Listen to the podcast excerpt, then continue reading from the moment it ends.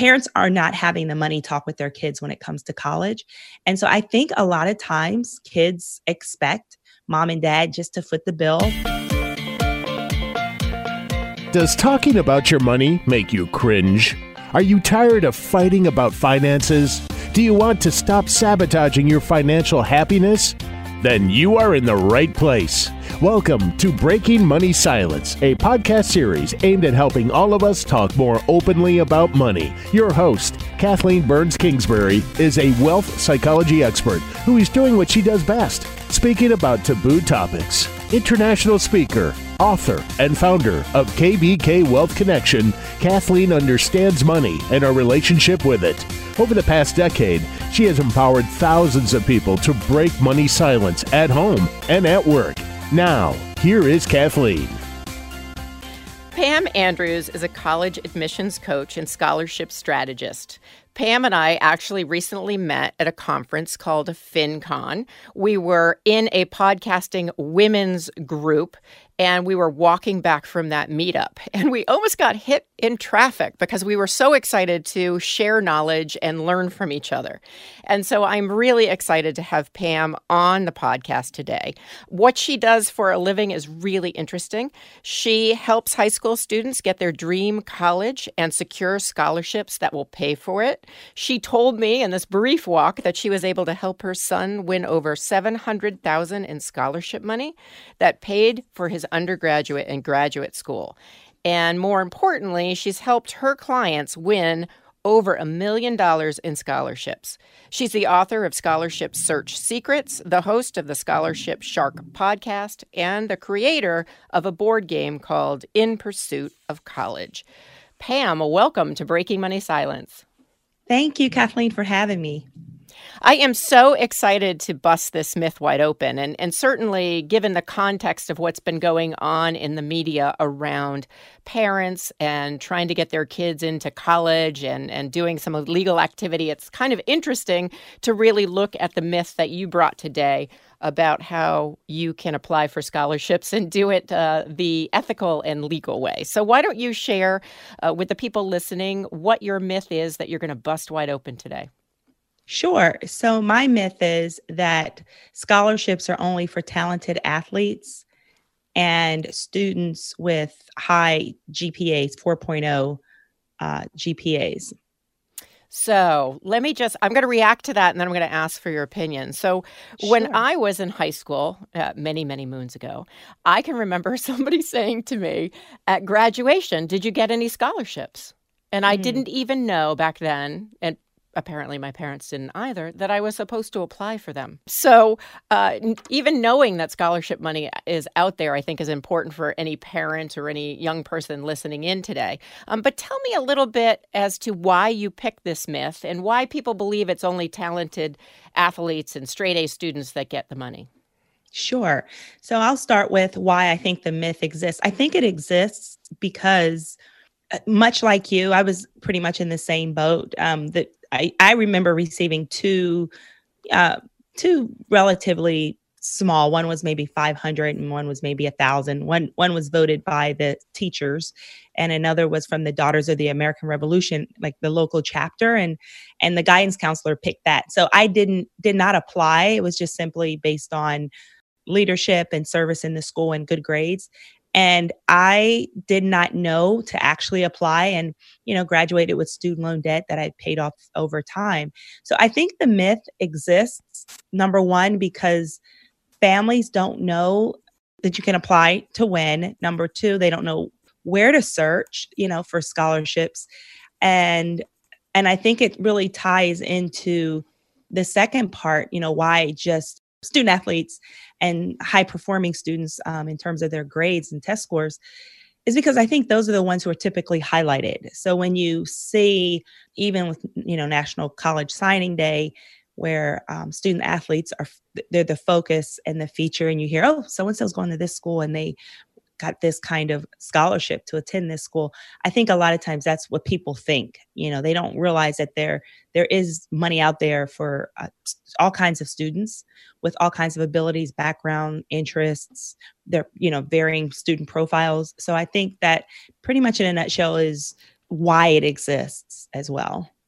Now, what's interesting is so we're talking about scholarships, which isn't which is asking for someone else to pay you some money. But there's mm-hmm. still that money component that financial component. Do you think and just in your opinion opinion and, and working with the parents that you've worked with and the students that you've worked with do you think part of the reason people don't apply is because it's about asking for money? I have not encounter that. I, I think part of the reason why is because they have to do something to ask for the money. So, which sounds a little odd because, you know, when you go to work, you're still doing something, you're exchanging your time for dollars. But it, it, there's more of a certainty. If I go to work at, you know, the local fast food restaurant and I work X number of hours a week, and this is what I find with young people and their mindset. I know at the end of the pay period, I'm to, I can expect to get this with scholarships because there's that uncertainty that if I apply, if I put the time in, I apply, I may get it, I may not. And I hear that from them a lot of times that, you know, there are no guarantees. Well, I can guarantee you're not going to win if you don't apply. That I can guarantee you. So, so it, it it's in your best interest to at least apply and pull together your best application.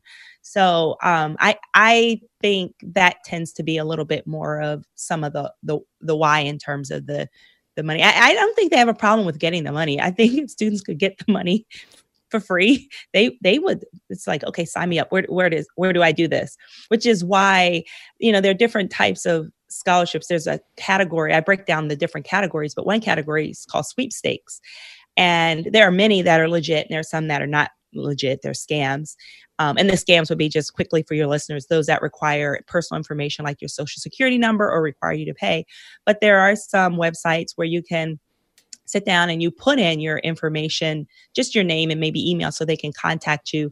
And they do a monthly drawing for a thousand dollar scholarship. So it's a sweepstakes in that oh yeah, it's very random. You know, you don't have to do anything other than your name and your email for them to contact you, but you're not writing an essay, you're not maybe uploading a video. There's no extra major extra work and it's pure chance. But the scholarship category that um, requires the work in order to get the money are the essay types or maybe your creative submissions, like a poetry or a video submission or maybe uh, photography or some kind of visual arts um, submission. So.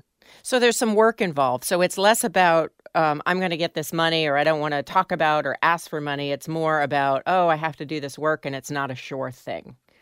That is exactly it. Because here's the thing students are so busy. So they're, you know, taking classes, maybe advanced classes. They're studying for their SATs and, or maybe AP exams in the spring, or, and they have projects. Maybe a lot of schools have capstone projects all of this stuff going on not to mention you know they want to kind of sprinkle in a social life here and there with homecoming and formals and things like that. And and then they're in clubs and bands and all kinds of extracurriculars. So now to ask me on top of your college application to ask me to apply for something to put some work into something that I may or may not get, you know, and the, the reality of it too, because a lot of parents don't talk up to their students about money and how are we going to pay for it and what do we expect you to contribute, whether it is time, whether it is um, maybe part of your savings from your summer job or, you know, whatever that expectation is, or we're going to cover it, or we're willing to cover this much and we're willing to allow you to borrow up to this much parents are not having the money talk with their kids when it comes to college. And so I think a lot of times kids expect mom and dad just to foot the bill you know, why not? They've been paying for soccer, they've been paying for my hitting coach, they've been paying for my dance lessons, they've been paying for everything. So why would I not expect them just to continue to um, to do what they've always been doing? So uh, it's kind of that that component as well. You know, parents not mapping out the expectations. That is interesting because I think uh, recently we had a guest on who talked about student loan debt and you know uh, working with his firm in order to reduce your student loan debt and eventually pay it off. And so, part of what it sounds like needs to happen that's indirectly related to your myth is parents having conversations with their uh, young students to be to be able to say what can we afford? What can't we afford? and having that type of dialogue. Yes for sure Yes, now, yes, yes. now I'm curious. I know we we need to get to tips and tools in a bit for you to share with our listeners. But I'm really curious about this winning over $700,000 in scholarship money for your son. Uh-huh. Tell us more. Sure, absolutely. So I I I call it the layering technique, layer 1, layer 2. Um and so the first layer of money, which is the largest pool that often gets overlooked, um, is really at the institutional level, your colleges and universities. So that's where students can get the most financial aid uh, in terms of scholarships and grants. And so I tell students it's important as you're thinking about your schools, you, you're factoring affordability in mind, taking a look at not only is it a great academic fit, I think a lot of times families focus on just the academic fit and students, but is this a good financial fit? And so for my son, the layer one is the institutional money. So he applied to eight colleges, got accepted to all eight, and won mostly very generous um, scholarships with those schools. So that money can only be used at that school. Layer two is private money, and that money can be used um, no matter where you go. And those are, you know, your maybe your credit union and Coca Cola, and you want a combination of that and so that's where it comes from. So again the, the bulk of it came from the the schools. And I, I like to share that because what i tell people it can't be an either or. You can't just say okay we're only going to go to schools where it's a great financial fit and and neglect applying and putting the work in for private scholarships. And you can't ignore your school list and just show up in February, March, April as you're sitting comparing your offer letter to say, okay, now how are we going to pay for this? Okay, you got in great, but you know, I want families to know that with a strong strategy in place, you it can be a strong one-two knockout punch in terms of being strategic and finding a good school um, and having that school um, offer you merit scholarships, as well as applying and winning private scholarships. Well, when I think about you know, the myth scholarships are only for talented athletes and straight A students. I do think that those are the ones we tend to hear about. But already in some of your answers, you have given us great ideas about other types of scholarships that are out there. And, and once again, uh, I wasn't aware of that. And I imagine some parents aren't aware of that as well. Um, so it sounds like there, there's a couple of things that you help people with. One is mm-hmm. to have a strategy around applying for scholarships. You obviously are very knowledgeable on the topic topic and can save people a lot of time. And it's probably a really good investment to have you on uh, the team during this time in their lives. It sounds like the other thing is that um, you may, and correct me if I'm wrong, help or, or, encourage parents to have these conversations around talking about money with their kids and expectations around college and the idea that uh, you don't have to go to the most expensive college to get the best education. Absolutely. Yeah, and you know, to go back to the media, it just you know, it's it, it's mind blowing what some parents will do from a status standpoint to try to get their kid into a school with a certain name. When I think what's lost is the idea that it's really about educating and preparing your kid for the future. It isn't necessarily whether they have the certain degree from the certain college.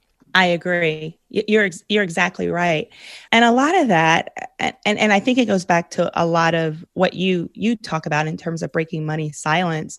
A lot of that is really the parent examining their why. You know, why do I want you to go to this school, and and focusing on that, and and kind of doing some self reflecting. You know, and making sure you know just kind of focusing on ourselves and our whys as we work with our students, but but there was one thing you said, and I wanted to point out. There's a book by um, Frank Bruni, um, B R U N I, and the book is um, "Where You Go Is Not Who You'll Be." Um, and there's a second part, something like a antidote to college admissions mania. But he he really just breaks down that it's about studying hard, forming um, relationships in your college community and in the surrounding community, about standing out, being a leader, building meaningful relationships and connections with your peers and your professors that makes all the difference. You know, it's not the name brand. Well, Pam, I can really hear the passion in your voice. So I want to give uh, you an opportunity to talk a little bit about your podcast, the Scholarship Shark Podcast, and a little bit about uh, what you talk about on that podcast and how that might be a really great way to get to know more about what you're up to. Absolutely. So I host a weekly podcast called the Scholarship Shark podcast and has this little shark with a graduation cap and money coming out of his he's like biting money. And um, and I talk about various college admissions tips and scholarship strategy and it's pretty much timely. So wherever we are in the natural cycle, because this is a very cyclical process, you know, certain things happen at certain times in your ninth, 10th, 11th, and 12th grade years. So I tend to focus on whatever's the, happening at the time, or maybe what's happening kind of trends in college admissions, as well as interviews with college admissions officers, because I find those very helpful um, in terms of taking a look at the school's profile and asking those questions is this a good fit for me or is this a good fit for my student? And then different scholarship tips as well. So we'll i'll talk to different scholarship sponsoring organizations. I ask them you know what are you looking for in the students? I want to know. I want to know what will make a student stand out and be a competitive applicant. And so you know i just ask that question and that I know I would want to know if I were applying, like, okay, you get how many applications? How can I stand out? So it's just some of that and just some general tips in terms of submitting your best application package. So that's that's it, and it's um, hosted weekly, um, and we're on you know iTunes and Stitcher and Google Play, you know all those places where you can listen to a podcast. Great. We definitely will put a link to your podcast. So before I let you go, tell me one or two tips, and I know it's probably hard to pick one or two, but one or two things you want listeners to know about scholarships and what they are or what they are not. Yes. So I think my biggest tip would be simply apply. Um, I think a lot of times, and, and let me back up because sometimes families will say, Well, I don't know where to apply. So I'm going to give you just two quick places, quick and easy to look so a family wouldn't feel overwhelmed. Number one, the high schooler can and should go right into their guidance counselor's office ask the guidance counselor. And the only time you shouldn't see your guidance counselor is beginning of the school year, maybe the end of the school year when you're thinking about your courses for the upcoming year, or if there's a problem. So, you know, build that relationship with your guidance counselor. Go in and ask where do you keep the scholarships? Sometimes they keep them on their online school uh, database. A lot of schools use Naviance. So it may be there, maybe someplace else. It may be in a filing cabinet. I've seen that happen. It's in a, a, a binder in clear sleeves or three hole punched. I've seen uh, some of them have a big giant bulletin board outside of their um, office, but ask your guidance counselor, where do you keep scholarships? Where can I find it? That's always a great place because you're going to get a lot of local scholarships, which have fewer applicants. So that's part of applying. And then the second thing, I would say go and you can either go to amazon.com or you can simply go to your library in the reference section and borrow it. But there's this thick book, um, and, and it, it looks like, and I'm going to date myself, but it looks like the, the old yellow pages, this about that size and flimsy. And not that I remember the yellow it, Remember those? Right. Yeah. right. Having them delivered. Right. So it, it's really like that. And it's the ultimate guide to scholarships. And it's by um, Glenn and Kelly Tanabe, T A N A B E. It comes out every year. There's a new publication that comes out in July for the upcoming year. And it's such a great resource. It's current. You can search by categories, by major, I mean, by all kinds of things. And um, it's a great investment if a family simply goes online and orders it. That way you can mark it up. Otherwise, if you borrow it from the library, just put stickies and and you know write down those scholarships. But just those two sources alone will be able to help your listeners do the the one big tip which i say is just simply apply and then the other tip is apply by the deadline so i a lot of times students don't submit by the deadline and deadlines are firm and they don't care that you've had a band competition or robotics club had a tournament that weekend, you have to submit by the deadline. And maybe my third tip would be give them what they're asking for. If they're asking for 250 words, you're not going to impress them with 400 words. You know, so give them exactly what they're asking for when they're asking for it, the way they're asking for it. Make their job easy. So just maybe those three tips. Those are great. So, a lot of life skills in what you're doing with these students that I think are really important for the college application process, but also uh, for the quote unquote real world, right, Pam? Correct. Uh huh. So, for sure. So, where can people find out more about you? Yes, absolutely. So, my website is www.thescholarshipshark.com. And I hang out on Instagram. Um, our IG pages, um, The Scholarship Shark, and Facebook as well, um, Scholarship Shark, and then, of course, the podcast. Great. You know, Pam, time goes so quick. I would love to continue the conversation at some other time, but we have run out of time today. But I really appreciate you coming in and breaking money silence with me. Thank you for having me. I appreciate it. It was my pleasure. Great. So, if you've enjoyed this conversation today, please check out this episode as well as others of Breaking Money Silence on iTunes or your favorite podcast app. You also can shoot me an email with a question or a comment at kbk at breakingmoneysilence.com. And remember to share this podcast with a friend because it's the easiest way to break money silence in your life. Thanks for listening. Thank you for listening to Breaking Money Silence, hosted by Kathleen Burns Kingsbury, a wealth psychology expert, author, and founder of KBK Wealth Connection.